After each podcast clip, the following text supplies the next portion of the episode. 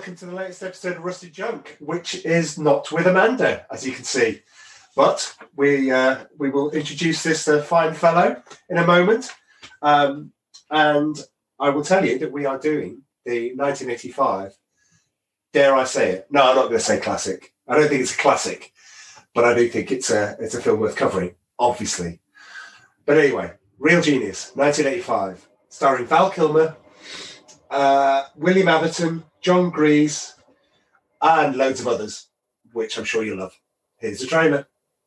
Any problems, Don? Just as long as we have a working weapon by the end of June. I haven't had a working weapon since Korea. when the military runs short on brains, they go hunting. Pacific Tech, an exclusive institution for outstanding intellects, where the superstar of smarts is Chris Knight. You have a jacuzzi? Absolutely. His hobbies violate the laws of gravity. What are you doing out there? Floating, sir. His homework could win a Nobel Prize. He's one of the ten finest minds in the country. And his IQ is higher than most people can count. I can't stand it. Have you ever seen a body like this before in your life? She happens to be my daughter. Oh, well, then I guess you have. But when Chris makes the scientific discovery of the century, You did it. his classmates want the credit. You're not number one around here anymore. His professor wants the publicity. I. That's. And the military wants to use his discovery as the ultimate weapon. This is not good. So Chris is about to turn getting even into a science and show them Roger. Open bomb bay doors. they should never try to outsmart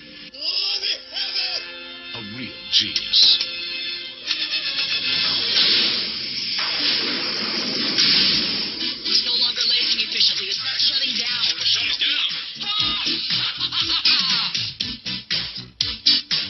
Genius.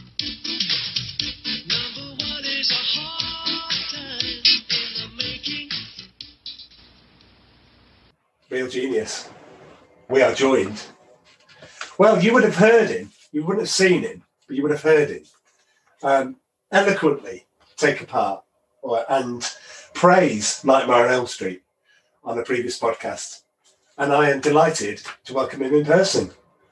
Um, uh, is it is it street names or how, what are we doing with this? Is it I'm Dom. oh, Dom? right, good, okay.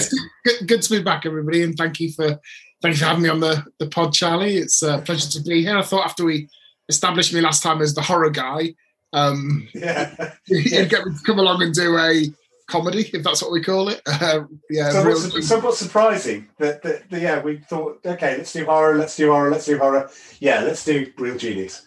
Um, I'm Amanda Woodhead, as you can see, and uh, um, I can't change it because I'm signing in on her account. Um, we usually sort all this magic out beforehand, but here's me last minute um, doing all of that. But yes, um, so yes, Real Genius. As ever, I'm going to ask you to go. For, I, I will go last. Marks out of 10. What did you think about it? Well, this is where I'm worried that this may be the last time that you invite me on. Oh, no, no. I'm giving it a three out of ten. Whoa, whoa. I'm not sure. Let me, can we proceed? Can we, uh, can we carry on? Um, three. I'm, I'm hoping wow. I- I'm hoping that it's one of those um, those good discussions though, where there, there may be a difference of opinion. If we're just not sitting here nodding and agreeing with each other, where's the uh, where's the fun in that? Eh? That's great fun. that's, that's, uh, but no, uh, actually, well, this is the whole thing about the podcast is that, you know, this is why we don't invite special guests on very often. but no, I think three. And do you know what? I, I'll be honest with you. I could I could see why, and I'll t- and I'll tell you why. Before I give my score, I'll have to give you Amanda's score because, despite the fact that she went, oh, "I'm not watching that," it was on, and it just started, and she went, "Oh, okay, well I'll watch it," and I'm like, "Okay, are you sure?" And she went, "Yeah," and I thought she'd give it three. I thought three or four. That's what she was going to give. And in the end, uh, at the end of it, I turned to her and I said, Well, you can't give me a score because you're not going to be on the podcast. Six and a half. Now, this is somebody that gave four, or possibly even three, to back to school. Yeah, yeah. I mean, um, I did feel for you in that pod. I think Back to School is definitely a uh, well, it's above a six and a half. I, I'd be putting Back to School up there. Um, yeah, as the film that Real Genius could have been, perhaps, or you know, a more enjoyable version of, of Real Genius in a way. Yeah. So it's it's fantastic to have you on as a guest. But if you're going to sub if you're going to sub for Amanda, you don't need to give her the scores that I thought she might have given. so, so do you know what? Strap in, ladies and gentlemen. Um, if I'm allowed to say that anymore, because I think Disney's banned that now. You're not allowed to say, ladies and gentlemen, pro, whichever pronouns you you you would uh, you would like on that particular one. I would say strap in because I think it's going to be a good session where we're going to. I'm going to. Well, I- I don't know where to go with my score because I'm just I'm just going to have to come out and I'm going to be able to justify this. And please leave if if you if you feel that this is going to be too too uh, too hard a stretch between the two. I'm going to have to give it an eight.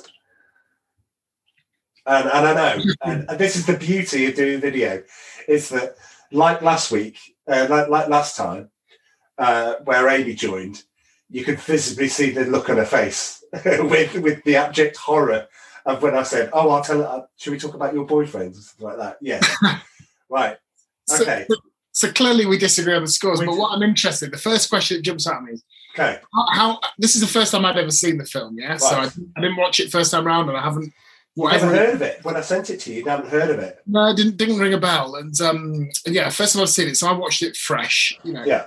I guess it's a slightly different experience when you've watched it once, perhaps multiple occasions in in the past. Uh, how, how how often have you seen it before? And when did you last revisit it before this? Uh, I probably watched this 2019 Okay, um, when it when it came out in the 80s. I probably wore the VHS out. I just, you know, th- this is. Uh, this is the thing I have with um, Amanda when she's on, and she goes, "Did you do anything in the eighties apart from just watch films?" Because all the films that you watched and all the times that you rewatch films, and I go, "Well, do you know what? You know, when you're at um, when you're at public school, when you're at uh, and then you're just home and you do your homework, and it's like." You know, nobody in the village. You don't know anybody. It's so easy to watch films over and over again. So yes, Real Genius was was definitely one of those. There's Um, no, uh, no, yeah, no no judgment from me. Um, you know, I've, Well, uh, that may be coming. I mean, it may be coming, and and and this is it. As as you know from you being a uh, very loyal and regular listener, um, the, the equal equal loyal, loyal and regular listeners will know that, yeah, it can get quite, um, you know, uh, great discussions can be had, and maybe I may drop down, and maybe you might come up. Unlikely, I think, in that case, but. um why three? What? What did? What did? I mean, I know we'll get into the body of the film, but I mean, I I, I can justify more my eight. Sure. Um, let, let, let, let me. I'll start with the negatives and then end on a. On a Okay. Yeah. So I thought. I thought the key negatives were.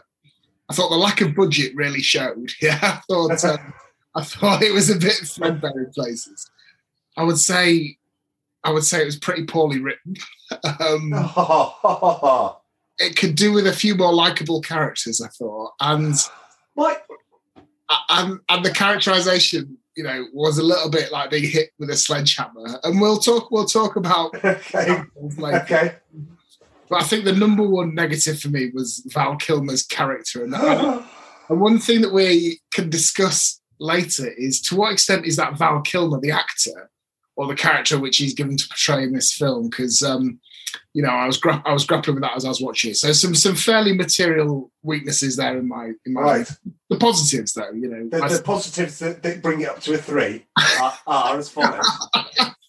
yeah. So if we're at zero, uh, what is it? I think um, I think it improves in the second half. Uh, I think I think William Atherton is uh, you know is good in it, and he's the Yes, main yeah, yeah, yeah, yeah, yeah. good actor, enjoyable.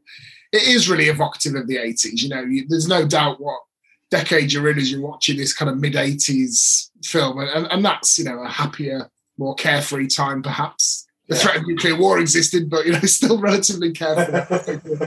how 2021's felt so far. And um, you, you got to love a montage. Couple of couple of good old montages in, in the film, which I enjoyed. Yeah. And, and anything that ends with tears for fears, everybody wants to rule the world is you know get get gets half a point for that alone. Uh, as, as the, All right. So you went because I, I was thinking those points might add up, but you were dealing in half points, not points.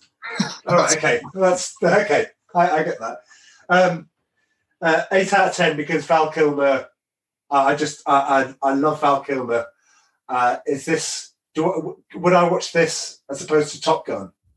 Yes. Would I watch this as opposed to Top Secret? No, because Top Secret is the better film. Um, would I watch this instead of Batman Forever? Um, yeah, sorry, Joe. I know I've just spoken to you before I started recording this, but Michael Keaton's my Batman. So, uh, but we'll get into that because obviously there are other performances that they have. While we're talking about that, I would. Do you know what? I would justify my eight as we go along. Let's go into roll call and let's let's get roll call done because there are a few not surprises in there, but there's a little test for Dom coming up that he doesn't know anything about. Um, so yeah, okay, let's do roll call. Roll call. So let's let's start with the man. Let's start with Val Kilmer. Um, I mentioned Top Secret. I mentioned Top Gun.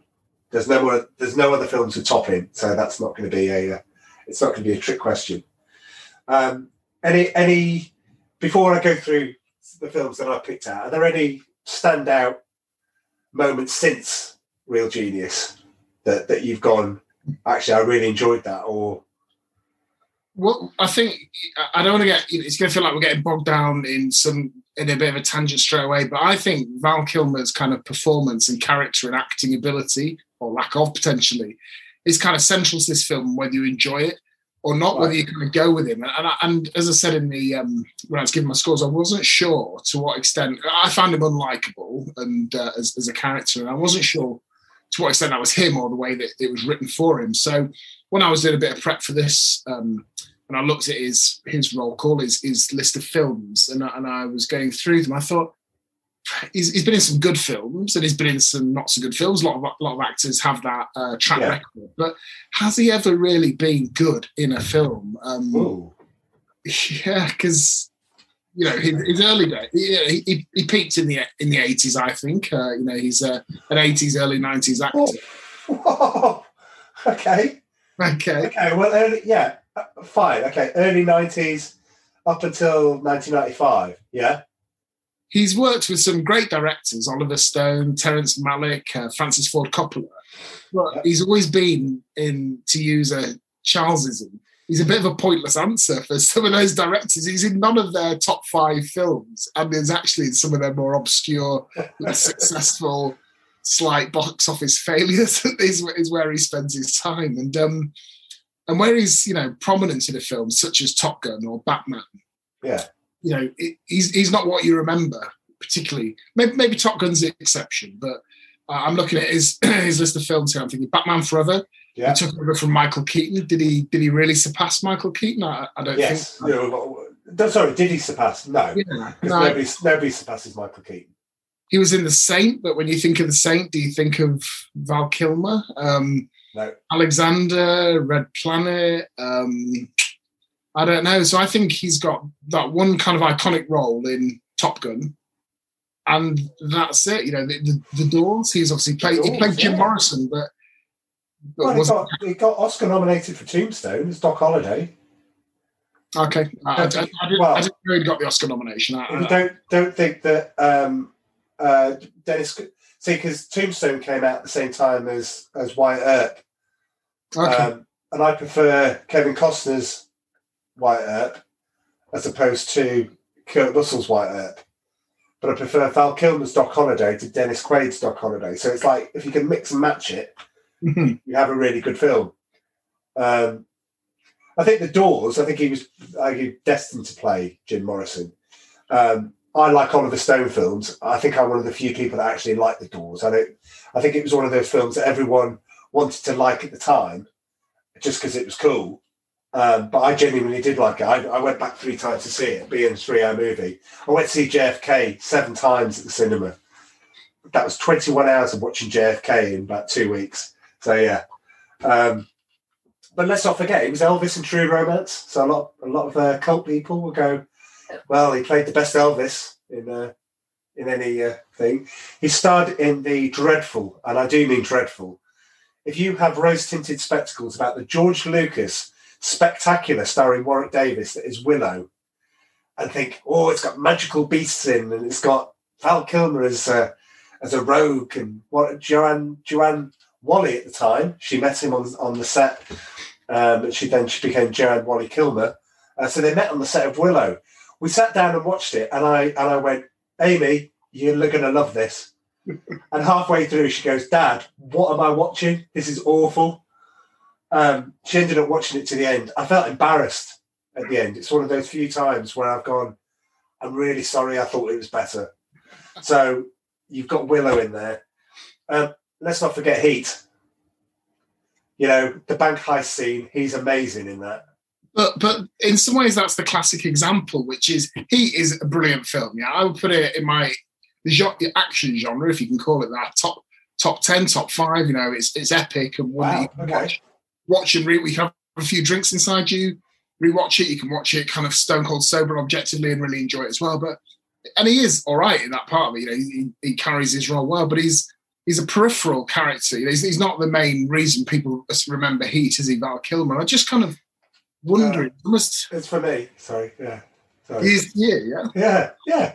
And, and I think this probably cuts to the heart of why we've scored the film so very because um, for me, Val Kilmer's something of an imposter. In um, you know, he, he's he's kind of he's, he's a good-looking bloke. Maybe he gets away when he was younger with his his cheekbones a little bit, and uh, but no, I, I think he's inconsequential as an actor. I don't think I don't think there's a role, particularly if you look at iconic '80s performances. Some of the Iceman. So people that look at Val Kilmer will go, "That's Iceman from Top Gun," Mhm. and he's he's going to recreate the same character in the new Top Gun film. I think if he is, if there is an exception, if there is one which you would give him the benefit of the doubt for it, it is Top Gun. Yeah, that that that you know, I'm on, I'm on less firm ground when it comes there. But but to say he's actually, you know, he's that's his one, I think, standout role. The rest of it is a bit more interchangeable. Um, you know, he's had a very good career from it, but I think he is in that second or third tier of male leads from that era. Yeah, and it's a bit to, to be honest, it's a bit of a left field thing to put out to you because um, spo- spoiler alert, nobody nobody will know this apart from the two of us. Is we were going to do Police Academy, and the reason why this was bumped up is because there's a new documentary coming out on Amazon Prime called Val, uh, which goes through um, his you know uh, his, his career, his life, his you know I mean in certain ways his his personal life is far more you know, uh, could be seen as far more entertaining than actually, you know, for, from an actor's point of view.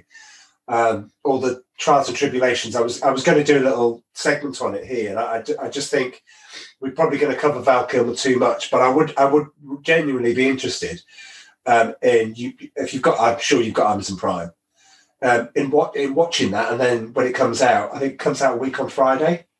Um, and genuinely, just just seeing what you think of that. I'm, I'm not sure it's going to change your mind, but I think probably if you get an insight into the actual guy, that won't change how you think about his portrayal of things on on film. Because I mean, you know, to, to his to his detriment, he took a part in Red Planet. You mentioned Red Planet.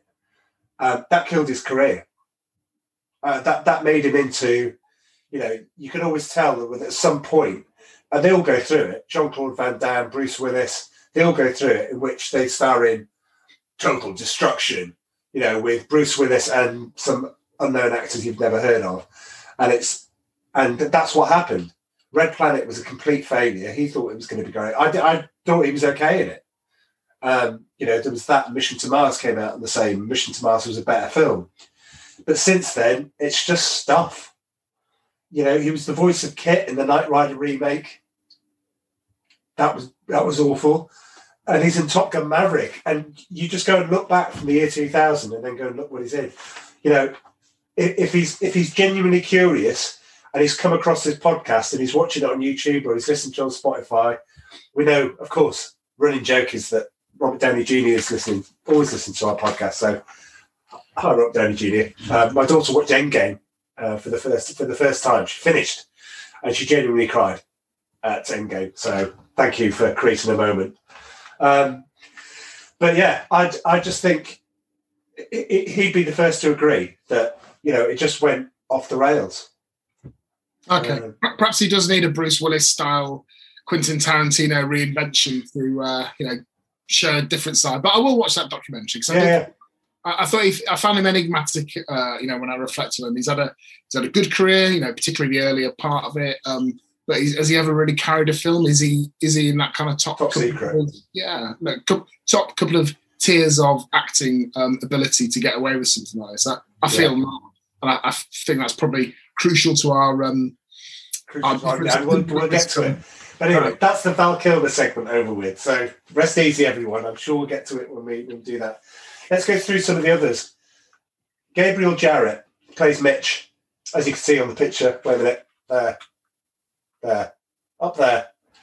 Um, we'll get to him and his acting ability because uh, The thing I've I've made about him is he was actually 15 in 1985. So uh, you know, most of the time you get your 15 year old played by a 28 year old, don't you? But he was legitimately 15, and um, I, I thought as I watched him, you could tell why normally people are older than the character they play because yeah, he, was a little little. see, young. I didn't re- I didn't research that. That makes me actually think he didn't do a bad job for 15.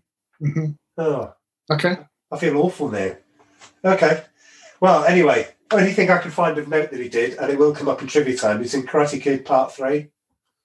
He was the guy that Daniel LaRusso hit in the bar. There you go. made it, made it, Ma. Top of the world. I feel privileged to be actually on a pod with you where you discuss the film Karate Kid and call it Karate Kid because that has happened creased up when you've been discussing it with the manager in the past. So just just for our listeners, because I, I know they'll be wanting to hear it again. C- can you just remind me which other film he's been in? Uh, Yes, part part three. Karate Kid, yeah. Why is it everyone else is wrong? And when I'm, uh, I'm the person, oh, like wandering through the, you know, the desert and just saying to everyone, it's Karate Kid. Karate. karate. Which is what is going what is going on with people is all I can say. Um, Michelle Meyrink, who played Jordan, loved loved her, loved her, thought she was great. Um, she didn't do much, but she was in the seminal Revenge of the Nerds, which we'll get to at some point. Um, and she was also in Valley Girl, uh, uh, which I've been told to watch many, many times, uh, and I haven't watched it, so apologies to those. Anyway, we're going to get to our little quiz bit. William, Okay. Ath- William Atherton, Professor Hathaway, has two key roles in two key 80s films. What are they? Ah, Uh, he's- I don't, know, I don't know if your viewers can see the bead of sweat that had appeared because I thought it was going to be a little does he know for William Atherton, but I think I'm on firm ground when it comes Okay. to his, his most iconic roles have got to be uh, what obviously Ghostbusters yeah, right, okay. and Die Hard. Yeah, Ah, so yeah, no, Walter Peck and Richard Thornburg, yes, absolutely. And, and he's one of those guys that you think he must have done loads of films. So if you've got a list of films in front of you, can you tell me any more apart from the Pauly Shore fronted Biodome, in which he played a similarly scumbag professor? I, I haven't got the list of films in front of me. I did look at it, you know, I glanced at it on Wikipedia, and it, it, in contrast to many of the others, he's um, had a, a decent career, hasn't he? I mean, Yes. He's made a good living out Just- of it. In Nothing anybody see, but yeah, a lot of TV and theatre as well. I think as well, rather than just film, isn't it? He's you know he's um you know, a, a, a, you know frequently appearing in a lot of stuff all, all over time. But yeah, that, that role that he plays in he's in Die Hard one and two, isn't he? one out two, Um, yeah. And Ghostbusters. It's that and a bit similar to this film that uh, smarmy, selfish, kind of a yeah, but but plays it really well. And I just thought you know the strongest actor in this by by quite some way. Right. Okay. I think I think he plays an excellent part in it. I think he really does. Um, and then the last person on uh, call, uh, John Jon Gries, who, pardon me, we've covered in another film that we've done on Rusted Junk. Um, and Running Scared, he was one of the the other two detectives in that. Uh, he was Uncle Rico in Napoleon Dynamite. Uh, he starred again in Kill Me Again uh, with Val Kilmer, as he did star with him again Uh, that was the film that um, Joanne Whalley Kilmer and Val Kilmer decided to do together, kind of like a, a heist thing. Uh, Fright Night Part Two. He had it in a series again. Apologies to our US listeners. I haven't watched it. The Pretender. Um, I don't remember him in Lost, but I do try and blank that whole series out if I, if I try. It doesn't always work. It's times where I wake up at three o'clock in the morning in, in a pool of sweat going, God, was it, did I really invest that much time in it? Um, and then he was in the US remake of The Bridge. Are we not going to do the director as part of roll call? Well, take it away, Don, because she also directed Valley Girl. She did, and that's as you say, where the um, the female actress uh, Jord- Jordan is that her, her Michelle name? Yeah. Yeah, was in it as well. Um, I did a bit of research, and she directed Rambling Rose, which was Oscar nominated in 1991, which I honestly had not heard of. Is And that the couldn't- Diane Keaton one? It- yeah, it's a uh, Robert Duvall um. Academy Award nominations for Laura Dern and Diane Ladd, who Oh, don't, right, like you okay. Will know are um, actual real life mother and daughter as well. So they both got nominated. Well, one for uh, best actress, one for best supporting actress. Neither won. So I thought, just like with Nightmare on Elm Street, where I managed to shoehorn a uh, Oscars reference in it, I thought I'd take you back, Charles, to the 1991 Oscars. So in the category of best actress. Uh, Laura Dern, as I say, was nominated for Rambling Rose, playing the character of Rose, and she didn't win. Can you think of anyone else who may have been nominated in the 1991 Best Actress? Oh, let's see. This is good. Okay.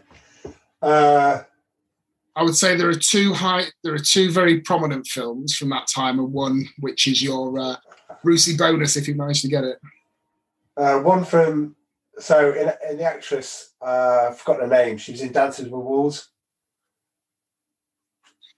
No? No, Oh, 91. I'll, I'll give you the, I'll give you the. Uh, Julia Roberts?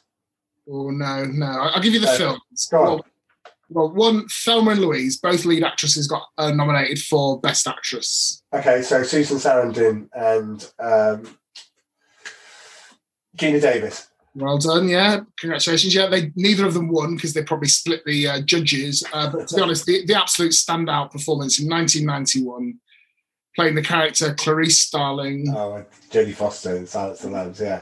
Yeah, absolute. Yeah, and the more obscure one, the pointless answer on the whole here was Bette Midler got nominated for playing Dixie Leonard in In For the Boys. Yeah. Oh, see, I could have got that one if you give me Oh, okay, okay. Perhaps- Perhaps Laura Dern for Rambling Rose was the most obscure. We Um, are now, if I thought that was obscure, we step down a level of difficulty. If you can get any of the actresses, characters, or films for Best Supporting Actress, I'll be Okay, if you give me the film, can I have a chance? right. We'll start. At the, we'll start at the top then, the one that won it. Okay, The Fisher King. Oh, uh, so Jeff Bridges, Robin Williams. Oh, don't know. Mercedes Ruehl. Uh, Mercedes Ruehl. yeah. Yeah, so, yeah, Dan Ladd for Ram, in Rambling Rose. Cape Fear. That's the next film. Oh, uh, Jessica, Jessica Lange. No. Oh, uh, then the, the woman that he beats up. Oh, can't remember her name. Ju- Juliette Lewis. Oh, Cape daughter. Right, okay. Prince of Tides. Oh, I'll tell you. I mean, I'm making you. I'm, I'm feeling bad now. Prince of Tides was Kate Nelligan. Yeah, okay. What about Um, that one? Fried green tomatoes. Uh, Kathy Bates, Jessica Tandy. Jessica Tandy. This is go. good. Maybe this should be the section. See, Amanda will listen to this and go, right, we need to test you. I would Yeah, say what- to you, my, my get out of jail free card to save my embarrassment um, would be there's there's a 90s Dom, sorry. True, true. Yeah. Um, I think, uh, yeah, my, my thing every time you invite me on the pod, which clearly won't be very many more occasions after giving this number three out of 10, I'm going to shoehorn an Oscars reference in there somehow. So, admittedly, with Police Academy, it would have been different to, difficult to link that to the Oscars. But uh, um, a 1990 film where Laura Dern and Diane Ladd played mother and daughter. yeah, that, that's the. Oh, 1990. 1990. So, give, me the names again. Uh, Diane Ladd and Laura Dern. Uh, I'll give you a clue. It's got Nick Cage in it. Ah, um, Nick Cage and Laura Dern. Ooh, 1990. Uh, my, my timelines. Um, David Lynch, Yeah. Uh, go on. Wild at Heart. Yeah. Yeah. Yeah. Great Okay. film. Great film. Well, Well, that's our that's our credibility shot to pieces. Excellent, excellent. So- well, this is going to be the last podcast, so let's go for it. You know, Let- let's do it. Um, let's set the scene for for Real Genius. It opens with a mocked up video for a top secret project um, called Operation Crossbow that they need a working laser for. Um, the generals or the people, the shady people around the table, turn to William Atherton, Professor Hathaway, who has students researching it. Um, they go to the uh, Professor Hathaway goes to the science fair where he meets Mitch, uh, the youngest, well, not the youngest person to ever uh, join uh, uh, MIT. Um, oh, sorry, Pacific Tech, um, and invites him to come join the team and join the university. Uh, I think at that point they get to the point where they meet Chris Knight. What did you think of the opening? I um Is this where you're going to say that the, the effects look a bit dated? yeah, I, I, I wouldn't be too critical because of that. Uh, you know, I think that there are other areas where the lack of budget shows through a bit more. But um, I thought it was an interesting start. I wasn't quite sure which direction it was going to go in. I like that smoke-filled room where they're plotting their little conspiracy. Um, and uh, I thought what was in hindsight one of the best lines of the film was in this opening section, which is uh, "I haven't had a working, weapon since Korea." yeah, I thought I thought that I thought that uh, that, that, that cracked a smile uh, as I sat there with my arms otherwise folded making notes. Um, so yes, I thought it was a good setup, and uh, then as you say, you get to the school fair, and there's um, Mitch Taylor, child prodigy. yes, absolutely. Um, who isn't the youngest person? The youngest person was Chris Knight, so Val Kilmer, but he's invited to go and work um, uh, with him. Um, Val Kilmer is going for an internship at the start. Um, and that's where he meets Sherry. Uh, we didn't do her in roll call. Um, she didn't have, you know, a very prestigious career. It's Patti D'Arbanville uh, was her name. But I thought that was an odd. It's an odd. He gets introduced, and then he's, you know, Val Kilmer's left with her, and they're talking, and he's, you know, you, you know, uh, you are very beautiful, you know, and basically she's she says that she's she shags the top minds in the country. Um, and I always thought that line was a bit odd. Um, Professor Hofstadler, isn't he dead? And she goes, Well, he is now. His insinuation is that they, he died during sex. I thought it was, I thought it was a bit problematic without trying to sound kind of too right on about things. Um, this is somebody who Oh, enjoyed Since the 80s, Dom. You know, um, you know Revenge of the Nerds, School's Days. You know, these are all great films, but um, I thought the film to say there was a female director was was terrible with women. You know, Jordan is really underused in the film. I think she's a good character. but I, agree- I agree. And the only other fi- you know female woman of note in it is this one that you're talking about here, who just plays a kind of a a cougar figure, uh, really, Yeah. one, really one dimensional and thinly sketched. I thought I thought that was kind of you know a bit of a dynamic throughout the film, but you know we've got to talk about the way they introduced Val Kilmer's character here because I think it, it just set the tone for the rest of the film. So he's he's dressed in a I love toxic waste and he's got dealy boppers. Is that what they call boppers, yeah. Yeah, yeah. I think I think what the uh, director's trying to signpost there, you know, by double underlining it and uh, having a caption above his head, is maverick figure. You know, doesn't play by the rules. Um, Right. Yeah, and uh, uh, yeah, I thought it was um, from the first scene to the last scene. That is you know, Val Kilmer in here. It's um, love it or or loathe it. I guess is this kind of over the top performance, which is Okay. pretty interesting, really. A lot of physical kind of comedy in it, a lot of physical acting. Um, maybe arguably at the expense of a bit of a, a better written character, I thought. Oh, see, I'm picturing Dom now, who's watching this. He's got his, his arms folded like this. Um, they, they briefly unfold for a couple of lines in the smoke-filled room, and then they're firmly back on. They're firmly back on when Val Kilmer's on. It's almost I'm- like. See, see, this is this is a problem that I I can never judge. I, I, I think I'm a poor judge of a poor judge of how how people react because I was felt sure that Mandy wouldn't like Great Outdoors, and she ended up liking the Great Outdoors. And Amy was laughing through it, and I thought, I don't think she's really getting it. I mean, I found when I watched it, Dan Aykroyd was very. I love Dan Aykroyd in everything, but I can imagine somebody watching it that doesn't like Dan Aykroyd, if that makes sense, and then going, I just don't get it. I, I can see that Val Kilmer might be when he comes on. I thought Amanda was going to be. I don't get. I don't get this. I don't get him. But I think she's watched Top Secret with me so many times that she'd never seen this. Then maybe my, my love of Val Kilmer rubbed off on her slightly. I don't know.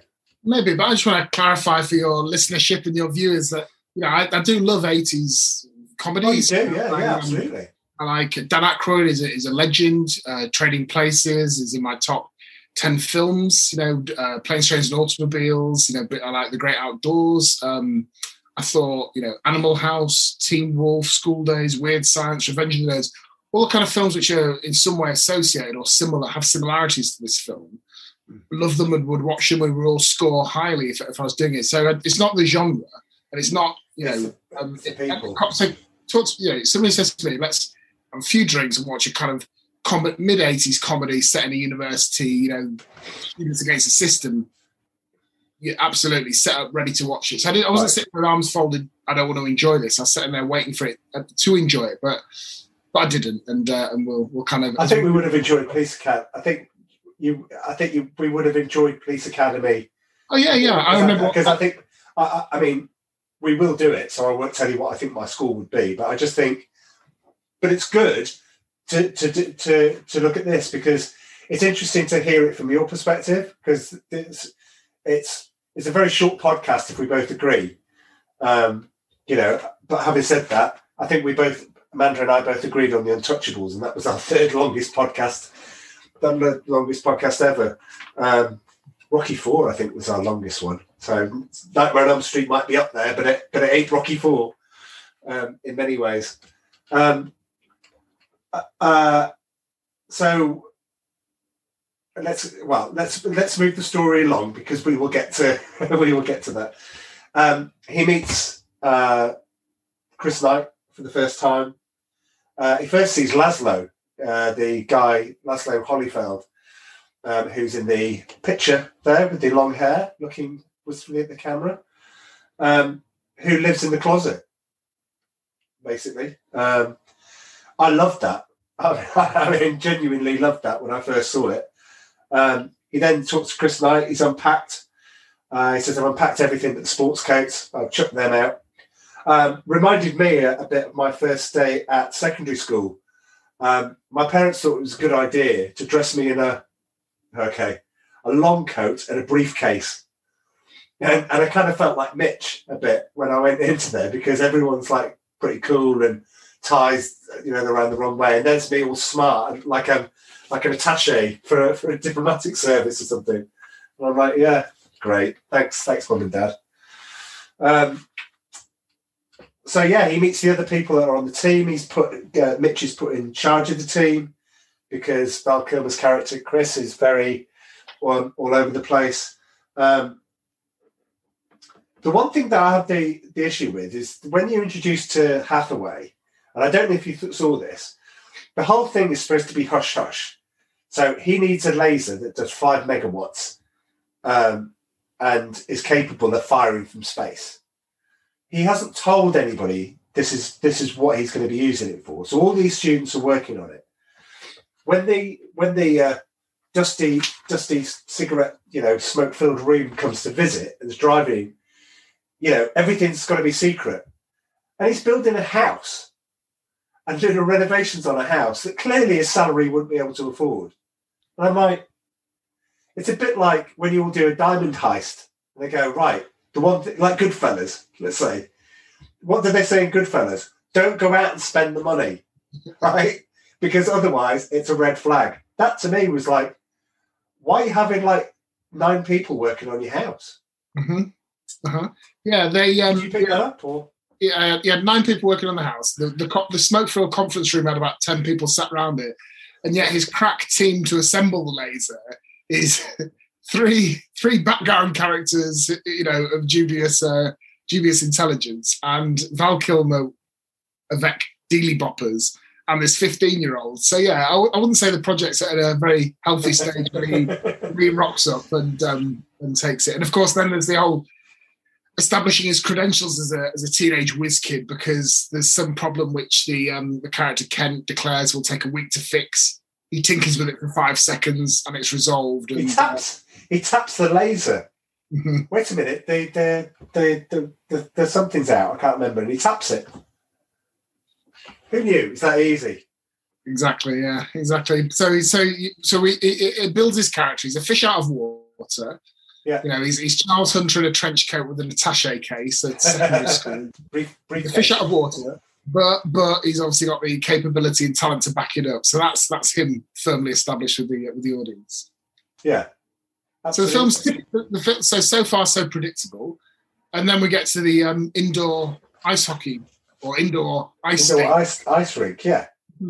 which, to be honest, the film predictable arc, jarring halt, and then what what what do you make of this scene? Because I think this is a real differentiator. I think if you if you enjoy and liked that scene, you're going to like the movie. If you if you watch that and scratch your head and think, what the Well- hell was that? Um, Uh, okay. Well, I've got to, for the first time ever, uh, I've got to pull something from trivia time. oh, okay. With one notable exception, the antics of the film are based on stunts pulled off in Cambridge University uh, and Caltech. For example, the experience, uh, the appearance of a student bedroom of an automobile with its motor still running, which is what they do to Kent's car later on, based on an actual incident, as was the state of the art seminar in which a tape recorder delivers a lecture to other tape recorders. The event, dubbed Smart People on Ice, which is what you're talking about, featuring the conversion of the Pacific Tech dorm to a winter carnival complete with skating rink and bobsleigh course by laying down a carpet of frozen volatile gas, is similar to a prank staged annually at Caltech. There, the students take it even further, using a circular stairway as a bobsled run, and then sealing up the doors and whitewater rafting through the dormitory corridors when the ice melts. So, uh, no, I did not know that. So it was based on a real. Yeah, Yeah. I, I thought it was plucked from the director's fever dream or something that she was, uh, grounded in reality. Yeah. But it is it is on Smart People on Ice where we first meet Jordan, and Jordan I think is. Can we talk about Jordan's character because um, you thought that she was underused, so Definitely. I, and I think she's a really strong character in this when when she is used. Yeah, absolutely. I thought that you know, unlike the other uh, students who are really broad brush kind of portrayals and characteristics, you know, signposted a million miles off, she brings a you know slightly different um, sense of humor, more quirky, more kind of um, uh, well, just different. And I felt it complemented the film rather than rather than jarred with it. So yeah, I definitely felt she was underused. Whenever she was in it um, and engaging with the uh, you know particularly the uh, Mitch Taylor, the younger lad character, I thought that was much more interesting. Yeah. Don't want to sound like a stuck record, but when the spotlight wasn't on um, Val Kilmer so much, I felt the film Okay, yeah, yeah. more enjoyable. Yeah. Uh, she was probably the smartest one in there, despite the fact that she seemed to be working on, you know, design. Uh, you know, she she just designed. She was the only one that did that bobsled run with a helmet on. So I was like, these guys are geniuses. Yeah, they don't know anything. they're going down. They're going down on skis. Um, the people are going down it, with, you know, with the books. They're not noticing. They're obviously slipping down there. It's very much a hazard you know. So if they do do it at Caltech, I hope they practice sound, uh, sound health, uh, environmental, uh, environmental health. I, I- Um, I thought these sequences let, let, let the film down slightly though. So you got this, and you've got subsequent ones which we'll get to in more detail. But like the Hmm. uh, party where they ship in the models from the beauty training college, um, and and you know, looking at them, there's about six or seven people in the whole thing. I just think the budget didn't stretch to. Uh, to, to more to more supporting cast, so it's fairly sparsely populated. I thought for uh, for an event like this, yeah. Um, So do I- you think they? I know we didn't. Um, um, my apologies, only, only because I don't think he, he he he went into other into other areas. Um, they um, the actor with glasses here. Um, I thought he played. I, I don't think he was st- stereotypical, but I think he was. He could have been used more.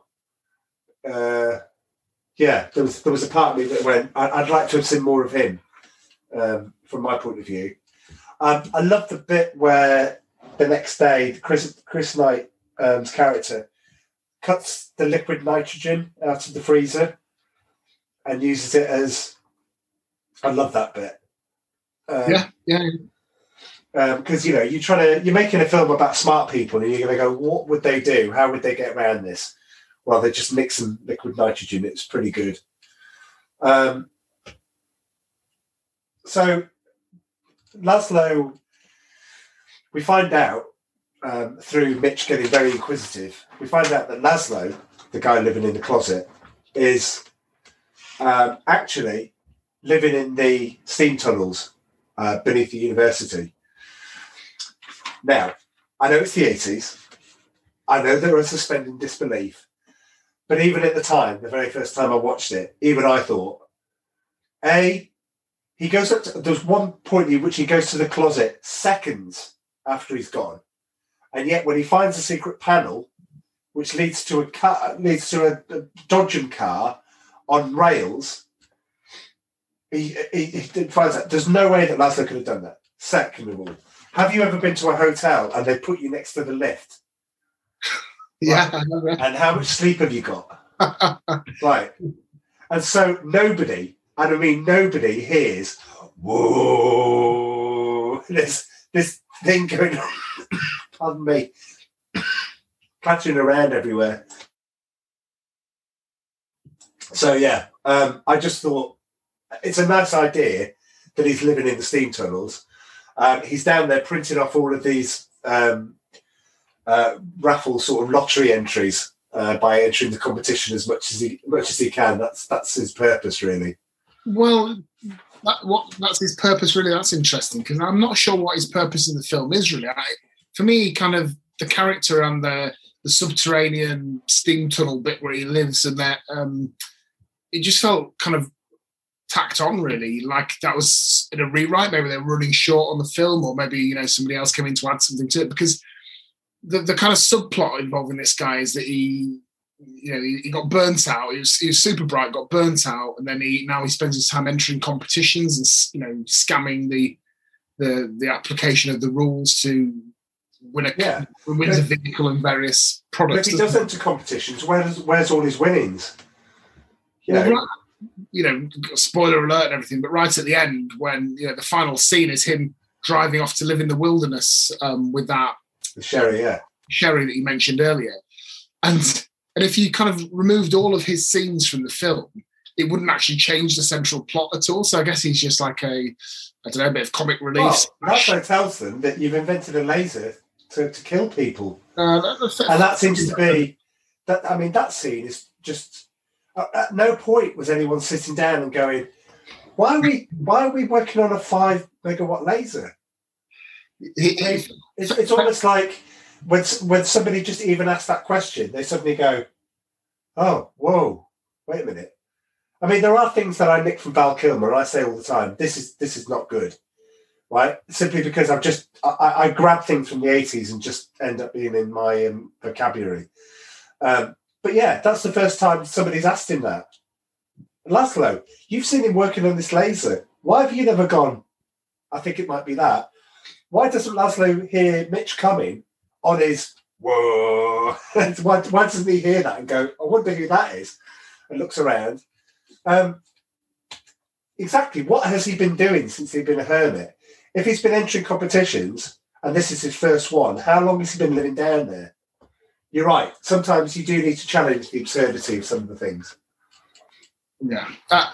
It, was uh, yeah it was it was a comic departure and uh, you know that that little sequence implausible as it was when he went through those tunnels i guess was uh, was entertaining yeah so But poor old Mitch is working so hard on the laser to get back to the story that um, Val Kilmer decides that he needs a bit of a break, despite the fact that Professor Hathaway is under from the from the uh, the shady guys to get this laser done.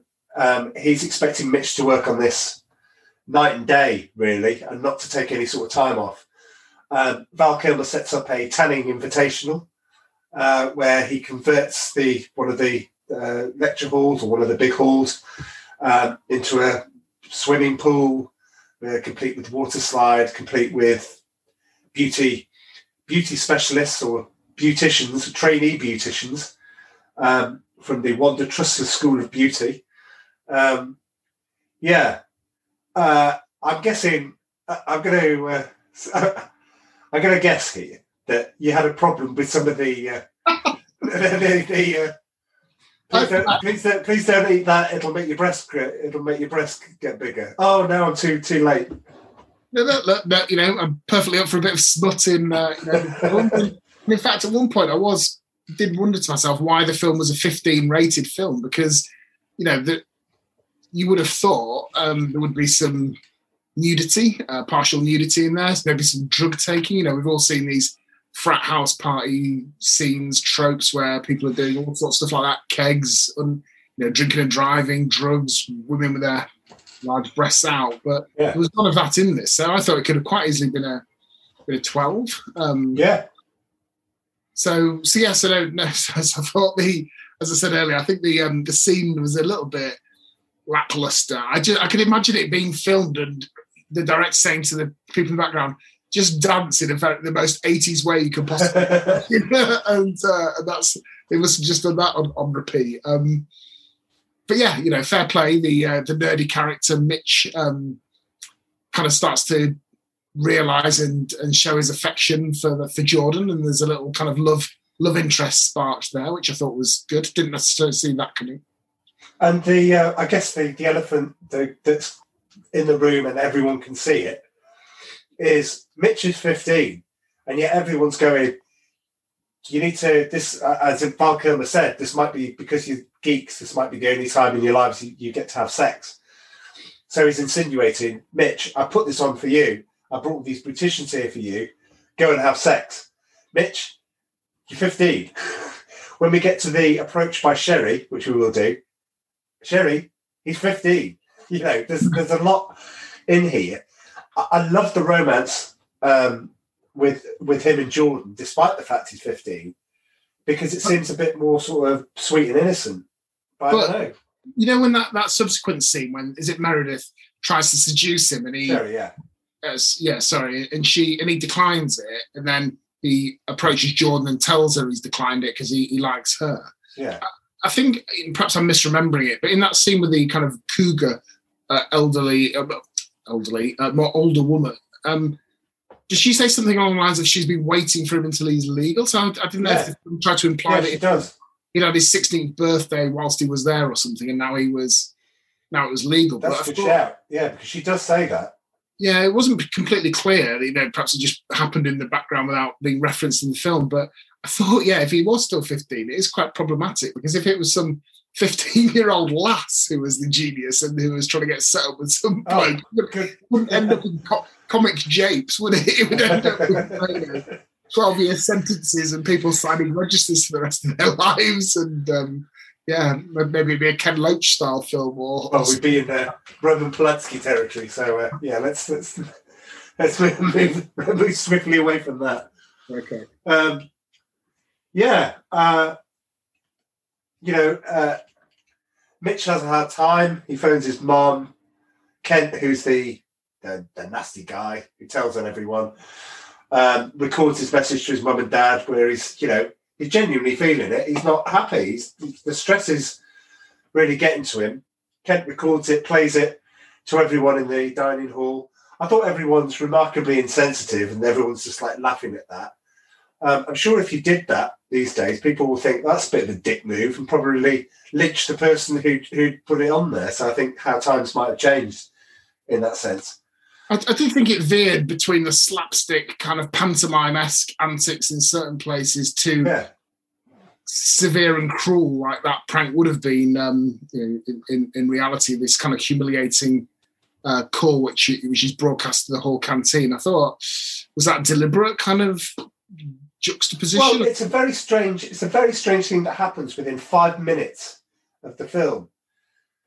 Uh, Val Kilmer goes, uh, sees what's happened. Here's what's happened because I don't think he's there.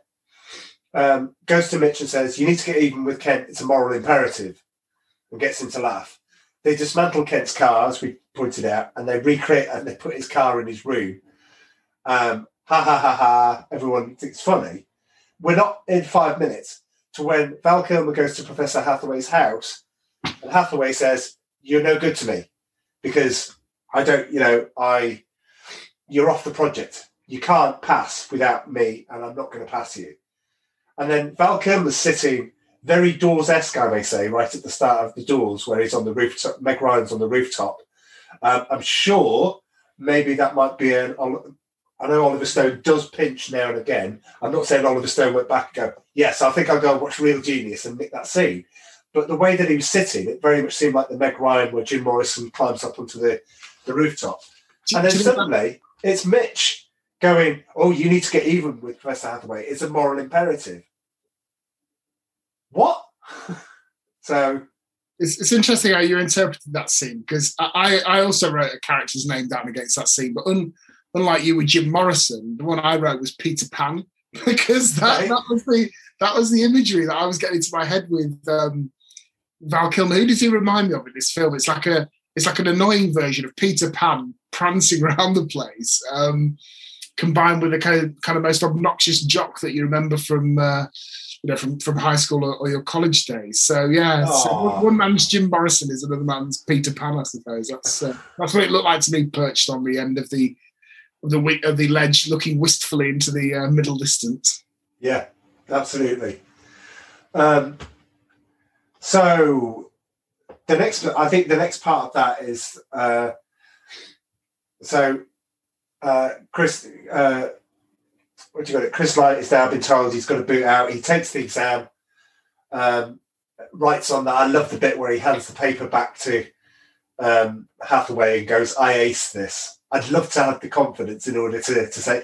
I mean, obviously, the people that invigilate exams have got nothing to do with it. It's the art teacher who's invigilating the maths one. But I'd love if I was that confident to be able to say. Um, thankfully, my exams were dreadful. The GCSEs and A levels were, were hideous. So, um, and then to give him the apple, he then puts in the bin and then blows the bin up. I, I do like that. Um, Kent ends up sabotaging the laser. So he's still working there. He hasn't left, despite the fact that he can't do it. Kent decides to sabotage the laser by putting some grease on one of the lasers. Um, he goes to the exam. When he comes back from the exam, he fires the thing up. It malfunctions. It blows some of the things up. He gets back to the dorm, and Kent comes in and goes, "Oh, having a bit of trouble there, you know, and all this sort of thing about the yeah the laser." And he realizes that he's done that, and he really does need to get back at Kent. But in his frustration, he finds out what's wrong. He should be using ice for the laser rather than um, uh, rather than what they have been doing. Um, and he finds Mitch at the party, brings Hathaway there. They they they have this working laser. Um, what did you think about? Did you like the when we talked about montages? Did you like the exam montages and things like that? Or I, I do like a good montage. Yeah, Yeah. I mean, they, they Yeah. they're kind of uh, they, they're great, aren't they? And they get rightly mocked for the likes of is it Family Guy and The Simpsons, you know, because they're a fairly lazy directorial tool, aren't they, to skip uh, show show progression and skip the passage of time. But they're fun as well. Yes, I thought there were a couple of fun montages in this film. I'll tell you what could have done with being a montage and wasn't. How, how many instances in this film are there of Professor Hathaway getting hassled by the man or the men from the um, shadowy CIA? about five times? About five times. You watch it and you think, wait a minute, I've seen this before. That, that could have done with being a montage. Then, like, yeah. Just But walking. you- Is it done yet? Have you done it yet? You know, really important. I get it. Yeah, um, But you'd miss you'd miss a classic William, William Atherton bit where he's at the desk and he's being hassled and he just gets up and he goes, "Now you listen to me." And I'm like, "Whoa, whoa!" I wouldn't be pointing my finger at the guy that liquidated uh, liquidated a guy who left the room at the start. and Said, "I have moral objections to this project." Yes, we never saw him again. Um, the um the other bit that, that you kind of skipped over is in your excellent um what's the right word jingle is that it for this pod you have a quote from this film in that, don't you? Um, Uh, that was it, season one. oh, Uh, was it? Okay. yeah, down- down in, down in season one, we were putting together um, some of them. I'm, I'm happy and sad. Uh, um, I passed and I failed. I passed and I failed. Well, I'm happy and sad for you. That's, Yeah. that's where he gets to Laszlo. Yeah. Yeah so so you know when I when I heard that in this film and it and it I didn't realize it you dropped it subsequently but yeah that uh, that made me smile in recognition so Oh, yeah. I said that to I said that to Amanda afterwards. And I went, "What about what about what he's just said?" She goes, "Yeah, it's a bit funny." I went, "Great, excellent." That's why she's not involved in the editing, I suppose. That- that's when I started to get the sinking feeling as soon as I heard I, I, I got the reference I enjoyed it smiled to myself and I thought oh drat shall we say uh, Charles Charles, like Charles really loved this film doesn't he uh. I feel, feel terrible well, it's all right. Well, we, we we just got the last we just got the last bit to go, but um, they fired the, the the thing I have the problem is they fire the laser, and they know that the laser works, and it hits through the, the walls, through the statues, all the way to the nearby town, where the it hits the bar, it hits the advert, it hits the bar. They then decide to celebrate by going to the same bar. Now, if I owned the bar, I'd be going, "Are you the, are you the kids from the uh, are you the pesky kids from the uh, Pacific Tech? Yeah. Did you just invent a laser? Yeah. Yeah, we're here to celebrate. Yeah, you owe me a thousand thousand bucks. Yeah and by the way the police are on their way Exactly. Yes, they're exactly where you are. destroyed and, and lives that have been lost as that just uh, cut through the street yeah Let's hope there wasn't a bus a bus queue of old grannies on the way to collect their pension because they're Well, yeah, exactly. Yeah. You know, anybody anybody just walking past taking the dog for a walk is like great. Um, I, I'm gonna I'm gonna I'm, I'm gonna think that one of the half points that you gave it must be because they need to find out where the laser is. They decide that the only person that knows where it is is Kent because he's so close to Professor Hathaway, and they gas him and they put a a, a microphone, an amplifier, like mini microphone and amplifier, in his tooth, in his braces, um, which serves as a uh, an antenna, and as like a conduit. Come on, man. Come on. At least you've got to give this. I thought this is where the film picked up when it had more of a plot to deal with. You know, it was kind of this strangely meandering film up to this point. But yeah, once they kind of find the laser, Laszlo has this moment of clarity when he figures out what's going on, and they um and then they execute this you know zany mission to uh, to to right the wrong, um, which starts with that scene you just referred to. I did think it picked up a bit of pace and direction and momentum. So yeah, I, I enjoyed the the second half and the ending more. Um, yeah, I, I thought it was funny. Okay, and it has one of the best lines in it, where, where he goes, "Stop playing, Kent. Stop playing with yourself." And he just looks up. It is God. yeah, that, that, that did raise a chuckle. I, I agree. Absolutely. So, um, Jordan, uh, th- th- they get into. There's no way to describe it. I mean, if if Amanda was here, it'd be auditor alert, and she even pointed it out when she watched the film. Um, so I have to acknowledge that she she would have said this. They managed to get fake IDs. They they follow Professor Hathaway to Marsh Air Force Base, so they know that it's there. They managed to get in. Um, they they they get in through these fake IDs and walk onto this live project. Now, um, Dom, you work. You we both work in information security. You at a uh, a, a far greater greater responsibility, but we both know the basics. And the basics is, if you don't recognise someone um, in a very cl- close knit team, it'd be like having a morning team meeting, and then two two people sat there going, "Don't mind us." You'd be like, and you are? There's this plane and they're walking around. They're telling people to leave the plane. What are you looking at? And you're like, is nobody going to call? Is nobody going to call someone? Yeah, do you, do you not think it's Mitch Taylor's um, slightly haphazardly applied moustache? yeah, yeah, yeah. I think if I saw somebody like that coming towards me, I, I might give him a wide berth. But I was I wasn't sure if it was the um, social engineering of the the, the the two soldiers, after all, who are guarding this base, who just get talked into letting them in, or It was the um, manually performed dictionary attack that they're doing against the passwords. Which, if you look at the screen, he's got he's tried A A A A five or six times, letter E. Yeah, yeah, yeah. Good shout. A the letter F unsuccessful. So the premise is he's sitting there typing them. Next one. Next one. so it should do a montage, which then takes the next 36,000 years, which it takes him to actually crack it at that rate. Um, But we- knew it was SS52169? yeah, Yeah, as long as there's no special characters in there, we'll get there eventually. the, the sun may be a burnt out husk by that point, but uh, you know, we'll, we'll get to it. So yeah, um, yeah, information security matters. Uh, I, I score it a zero. Uh, okay, well, I'm glad we both agree on that one. Um, they, what they're trying to do is they're trying to take a chip out and change the telemetry because they've got a plan in place. Um, they, they've, they're going to target Professor Hathaway's house rather than because they've left something in there. They want Kent to be there, so they all arrange everything in order to make sure it happens. Uh, they connect the modem. The one thing I understand is all that tech that they took in there in order to connect. They just basically had to abandon it. Now, I know that DNA wasn't a thing at the time. Um, you know, only came in after OJ and you know all of that sort of stuff. Probably just as well for that pool party, really. If we, you know, if- yeah. but fingerprints were definitely a thing, um, and no one was wearing gloves. So I'm willing to bet the plane lands and the military go, "Who did this? Sweep this plane for prints." And, and next thing you know, so I, I think you have to conclude that everybody that was on the plane ends up in, languishing in a military jail for the rest of their life.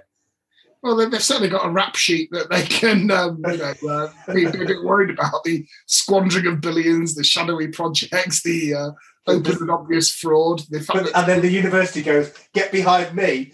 They've just thirty grams worth of text just gone up in smoke. you know, um, we, we, we've lost it anyway. Um, Kent Kent walks to Professor Hathaway's house. This is the bit. They're all sat there. They've invited the congressman and one of the professors to witness what's happening here. the congressman, who, who has, I don't believe has been seen in the film up to this point, No, he hasn't. No. he's just been told to rock up at this house in the early morning, seven o'clock in the morning, on the basis there's a Yeah. national security thing. So let's fast, let's fast forward to today. yes, hello, I'm your MP. Is, is there any chance you could get up, get up in the morning and come next to this building? Uh, Make sure you're wearing a suit and tie as well. Yeah, so you have got to get up two hours earlier. Um, yeah, yeah, absolutely. So, but what happens is they go, "Oh, Kent, duck, duck, everyone." By that time, Kent's walked past them. He's probably acknowledged them about fifteen times because they're all on the other side of the road. But they duck once he's passed, and that I, I, I'm getting annoyed about little things like that because I just think, even despite the film, that you, you- should actually be able to get that. What they put in the house is a giant um, foam, uh, sorry, foil packet, which you don't know what's in there, but when the laser gets misfired, uh, redirected to the house, you find out that it's uh, going to heat up a large amount of popcorn um, and fill his house full of popcorn. Uh, now, we are going to get to trivia time in a minute where I'm going to talk about the popcorn. When you hear the, the, the amount of effort that went in to filling that, does it pay off? Do, does, does I mean you don't know the amount of effort? I'm going to tell you it's a lot. well, I've been trying to keep my notes desperately out of shot here, but I am going to refer to my notes here. What, what have I written on trivia? Ah, Two- Two surprises for me, both filed under the why on earth did they bother? Perhaps the time could have been spent on script, set design, casting, etc. And one of those is the popcorn. I won't steal your thunder. You, you tell us all about it, but I, I encourage anyone listening to this to have in the back of mind why bother. You know, um, well, still, well, yeah. I mean, from from the popcorn. I mean, the, it's worth talking about now because it is the end of the film, so it is there, and you know, they, you got all the kids playing and popcorn. You know, and uh, there's a, there's a lot of things that are wrong with that. But in order, they they ordered the pop. This is the trivia bit. So let's let's do it, and then I'd be. I, I'd want to hear the popcorn trick sequence began with the construction of a full-size Victorian frame house on a plot in Sand Canyon, California. Within the house, special effects coordinator Phil Cory and his crew devised an elaborate network of conveyor belts, hydraulic lifts, air blowers, and vacuum hoses, which would, on cue, turn 190,000 pounds of popcorn into a hot butter tornado, blowing out the windows, doors, and roof of the structure. To film the carnage, he positioned five cameras around the building in classic Anytime You're Ready CB tradition, including one on a 300 foot crane. At the Hollywood Center Studios, a two level set was constructed. On one level was built the interior mansion. Um, the lo- I mean, it just goes on. But the crew built six air poppers, each 10 feet high, capable of popping 2,400 pounds of corn an hour. Made of sheet metal and heated by propane gas, the poppers fed the tank through the pressure of the popping corn itself and a system of air blowers. But basically, if the, it was equipped, they got a deal on it. There was one million eight hundred thousand pounds worth of popcorn. In, in 1985's prices, yeah.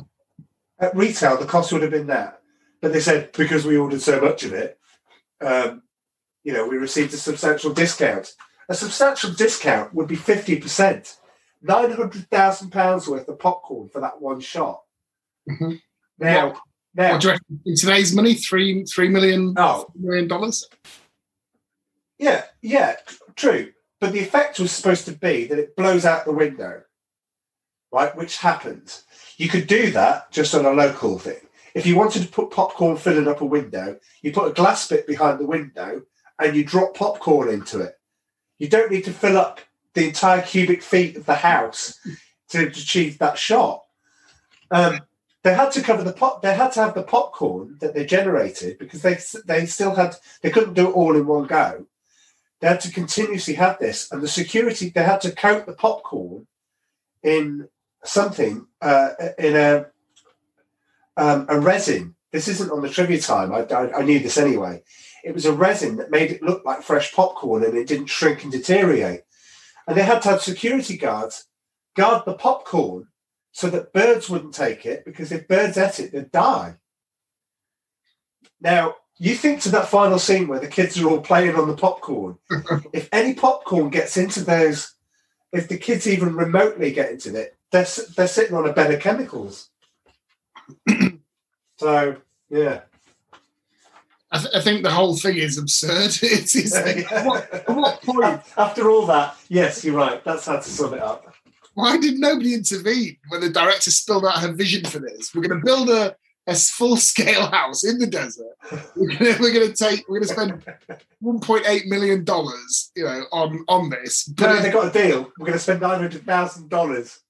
it's not going to be edible, and then we're going to have children playing around in it, and you know we're, we're going to do something which could be easily achieved via a special effect, you know, in a, a tenth of the time and a, and, a, and a thousandth of the cost. Um, yeah, I just thought it was uh, bizarre. Maybe they had some money left over from the budget at the end. Maybe they blew the budget at the start, and that's why everything else looks like it's done on top of the table. Um, yeah, what what a strange end to the film. I thought. It is. It, it is. I mean, it's a good. Look, it's a good shot. It's a good premise, but it's not worth that. Thanks for thanks for thinking of the, the viewer, but it's not worth that. Do, Um, do you know what? Do you know what else isn't worth that as well? I'll Oh, I was going to say, what's number two on your list? yeah. Well, I, Right. I, I haven't done proper trivia time research to the level you have, but I did have a quick look at Wikipedia, which is uh, you know basically the, the gist of most of my career and knowledge. to, to prepare for Real Genius, Martha Coolidge, the director, spent months researching laser technology and the policies of the CIA and interviewed dozens of students at Caltech. yeah. So I'll just repeat that. Months researching laser technology yeah, and the policies of the CIA, interviewed dozens of students. So let's say that's 48 students here. right. For what purpose? Yeah, what what in a in a, in a kind of college set, you know, uh, comedy of this nature? At what point did the months of research pay off the lasers? Surely all we need is some, you know, cylindrical metal things pointing at each other. You can't tell me that that hole that was punched through the wall and ended up in the bar where they subsequently went drinking was somehow based on real science. So I'm just wondering. Does it say why she did it? I I, I, I didn't see this bit. I mean, Again. this this is all real life preparation that she did. So presumably there was some authenticity in the lab scenes, but you know the lab scenes were all just um, Val Kilmer doing the cha cha cha with uh, yeah. your old buddy, or or, uh, or they were just goofing off. So yeah, I just wondered. Does she, on reflection, was that months of research? Did it really pay dividends to the film somehow? well, did she at one point go, oh, whoa, whoa, wait a minute, laser wouldn't fire in that way. It would, yeah. Well, maybe. I mean, you know, we have we have drifted into trivia time, so I guess I'll sh- I'll shove the jingle in somewhere. It's fine. It, it, we'll, be able to do it. But um, the only other thing I well, the only other thing I had because obviously I, I put some of them in there for the Tanning Invitational. Um, the production moved, moved to the Veterans Administration Hospital. Um, they explained, the producer said, we needed an auditorium which could rig a swimming pool. And the theatre at the VA hospital had an orchestra pit, which was perfect for it. Fresh from two weeks in cold storage, the production crew now proceeded to flood the orchestra pit and create a, a tropic atoll on the stage above it. Included in the effort were several hundred cubic yards of sand, an oasis of palm trees and lush foliage, a pump operated waterfall, two small water slides, and a giant aquatic slalom fashioned from the emergency chute of the 747. Now, I think that fits in perfectly with what you just said. Why? I mean, it seems like a. Don't get me wrong. I'm not. This isn't me. I mean, uh, it's still an A because simply because of the nostalgia and everything else. But you're like thinking it, it's a good scene. It's a good scene that they've gone to all this effort just for Mitch to make him feel, you know, a little bit better. But wow, there, there are easier ways to. I think there are easier ways to do this. So yeah, no, absolutely. It's um, yeah, needlessly complex and bespoke approach to filmmaking. But this is, but if we were doing Police Academy, I would have said in trivia time, oh, uh, the writers of Police Academy went on to do Real Genius, which we'll cover it at, at, at certain, so that, Mm. you know, they're, they're still the same writers. Um, to finish trivia time, I do have one more. Uh, I do have two more. Uh, Val Kilmer is seen playing and rolling coins up and down his knuckles. Um, he also does this in Iceman in Top Gun um, and with Poker Chips and Tombstone, where he plays Doc Holliday. It just seems to be a Val Kilmerish thing, type of thing. Um, another of the wide-eyed. Oh, this is where I feel bad. The uh, the guy in the glasses in my picture. Oh, sack sack the researcher. Another of the wide-eyed students at the beautician's party is actor Yuji Okumoto, who had more screen time as Daniel LaRusso's nemesis in Karate Kid Part Two. I feel awful there.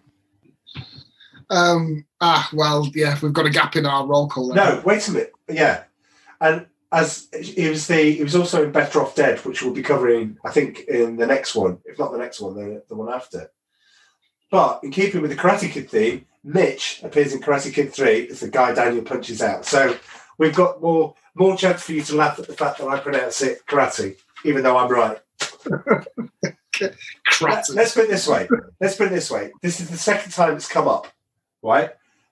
Anybody leaves a comment on YouTube and says that I'm wrong, or anybody says that I'm right, you write to us at Rusted J Pod, look for us on Facebook, whatever. We need, we need a poll. That, that's what. That's the way to gain uh, interaction with your listeners. You have a you have a poll, so you can put one. Okay. You can spell it phonetically. Is it is it pronounced Cratty? Yeah, just- I don't think I say it like that, but yeah. Cratty kid, or is it Karate Kid?